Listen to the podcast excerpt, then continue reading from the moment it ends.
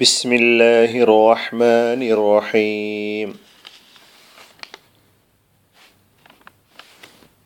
റായിൻ്റെ നിയമങ്ങളാണ് നമ്മൾ മനസ്സിലാക്കി വരുന്നത്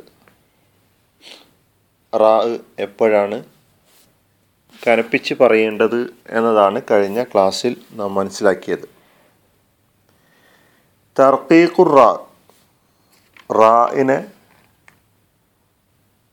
ഘനം കുറച്ച് പറയേണ്ട സ്ഥലങ്ങൾ. അതും ഇതുപോലെ നമുക്ക് നമ്പർ ഇട്ട് മനസ്സിലാക്കാനുണ്ട്. ഒന്നാമത്തെ നമ്പർ റായിന് കസറ് വരിക. ഇപ്പോൾ റായിന് കസറ് വന്നാൽ ര എന്ന ഉച്ചാരണമായിരിക്കും. തഫീമല്ല മുഫഹമത്തായിരിക്കും മുറക്കത്തായിരിക്കും റിഹ്ല رحلة الشتاء والصيف സൂറത്ത് ഖുറൈശിൽ നാം പഠിച്ചിട്ടുണ്ട് അൽ ഖാരിഅ റായിന് എന്താ ഹർക്കത്ത് കസറാണ് അങ്ങനെ റിജാൽ മരീർ അപ്പോൾ റായിൻ്റെ ഉച്ചാരണത്തിന് തറക്കീക്കാകാൻ കാരണം റായിന് കസർ വന്നതിനാലാണ് രണ്ടാമത്തെ സ്ഥലം കസറുള്ള ഹർഫിന് ശേഷം. ശരിക്കും മനസ്സിലാക്കണം. കസറുള്ള ഹർഫ് കസർ അസ്ലി സ്ഥിരമായ കസറാണ്. ആ കസറിന് ശേഷം റായിന് സുക്കൂന് വരിക.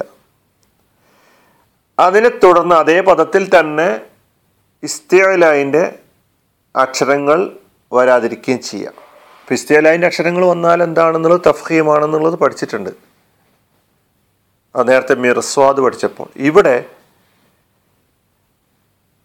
കസറുള്ള ഒരു അക്ഷരം വന്നു ശേഷം റായിന് സുക്കൂന് വന്നു അതിന് ശേഷമുള്ള അക്ഷരം ഇസ്തേലാൻ്റെ അക്ഷരമല്ല ഇസ്തേലാൻ്റെ അക്ഷരങ്ങൾ ഏതെല്ലാമാണ് നേരത്തെ പഠിച്ചിട്ടുണ്ട് അതൊന്നും കൂടി മറിച്ച് നോക്കുക ഉദാഹരണം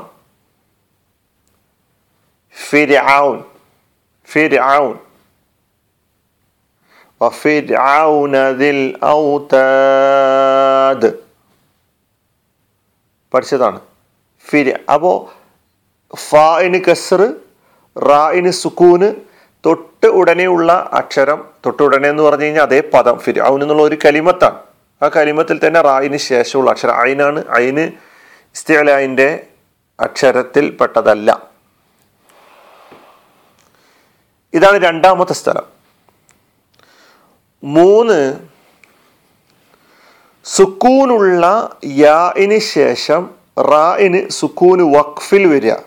വഖഫ് ചെയ്യുമ്പോൾ റായിന് സുക്കൂന് വരിക. ആ റായിന് തൊട്ട് മുമ്പുള്ള അക്ഷരം യാ ആവുകയും ചെയ്യുക. ഉദാഹരണത്തിന് യാ സുക്കൂനുള്ള യാ ആണ് കേട്ടോ. ഉദാഹരണത്തിന് വല്ലാഹു അല കുല്ലി ഷൈഇൻ ഖദീർ. ഖദീർ. ഖദീർ അല്ല. ഖബീർ. ഖൈർ. ഇവിടങ്ങളിലൊക്കെ നമുക്ക് റായിനെ കാണാം. റായിന്റെ യഥാർത്ഥ ഹർക്കത്ത് സുക്കൂനല്ല. പക്ഷെ വഖഫിൽ സുക്കൂന് പുതുതായി വന്നിരിക്കുകയാണ്. വഖഫ് ചെയ്യുമ്പോൾ മാത്രമാണ് ആ സുക്കൂന് വന്നിട്ടുള്ളത്. അപ്പോഴാണ് ഈ നിയമം പറയുന്നത്. വല്ലാഹു ബിമാ തഅമലൂന ബസീർ. സ്വാദിന് ശേഷം നമുക്ക് കാണുന്ന യാ അല്ലെ ബസ്വീർ റായ് റായിന് ലമ്മാണ് പക്ഷെ വഖഫിലാണ് സുക്കൂന് വന്നത്. അതുപോലെ ഖൈർ നിർത്തുകയാണെങ്കിൽ ഖൈർ. അഷിഹത്തൻ അലൽ ഖൈർ. സൂറത്തുൽ അഹ്സാബിലെ പത്തൊമ്പതാമത്തെ ആയത്ത് നോക്കുക. മൂന്നാമത്തെ സ്ഥലം ഏതാണ്? സുക്കൂനുള്ള യാഇന് ശേഷം റായിന് സുക്കൂന് വഖഫിൽ വരിക. അപ്പോൾ വഖഫിൽ വരിക എന്ന് പറഞ്ഞാൽ പുതുതായിട്ട് വരുന്നതാണ്. അതിന്റെ യഥാർത്ഥ അർക്കത്തല്ല എന്നർത്ഥം.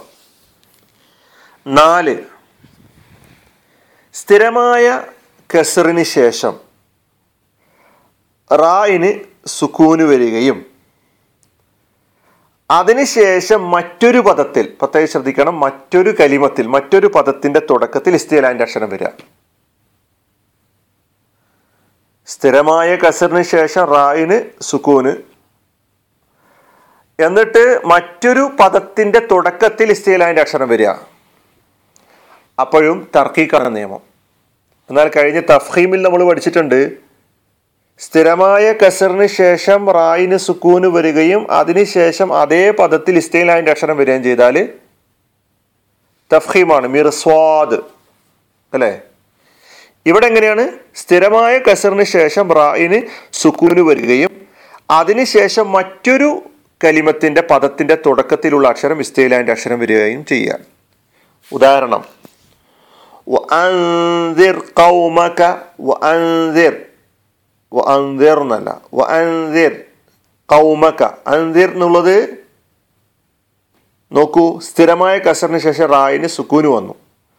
അപ്പോൾ അന്തിർ എന്നുള്ള ഒരു കലിമത്താണത്. കൗമക്ക എന്നുള്ളത് മറ്റൊരു കലിമത്താണ് അതിന്റെ തുടക്കത്തിലുള്ള അക്ഷരം എന്താണ്? കാഫാണ്. കാഫ് ഇസ്തേലിന്റെ അക്ഷരമാണ്. ഫസ്ബിർ സ്വബിറ ജമീല. ജമീല. ഇസ്തേലാന്റെ അക്ഷരം മറ്റൊരു കലിമത്തിന്റെ തുടക്കത്തിലാണ് വന്നത്. റായിന് സുക്കൂന് വന്നു. അതിന് മുമ്പുള്ള കസറാണ് ഫസ്ബിർ സ്വബിറ ജമീല. പിന്നെ നമ്മൾ ഖുറാനിൽ ഒരു സ്ഥലത്ത് മാത്രം ആയി മനസ്സിലാക്കേണ്ട ഒരു റാ ഉണ്ട്.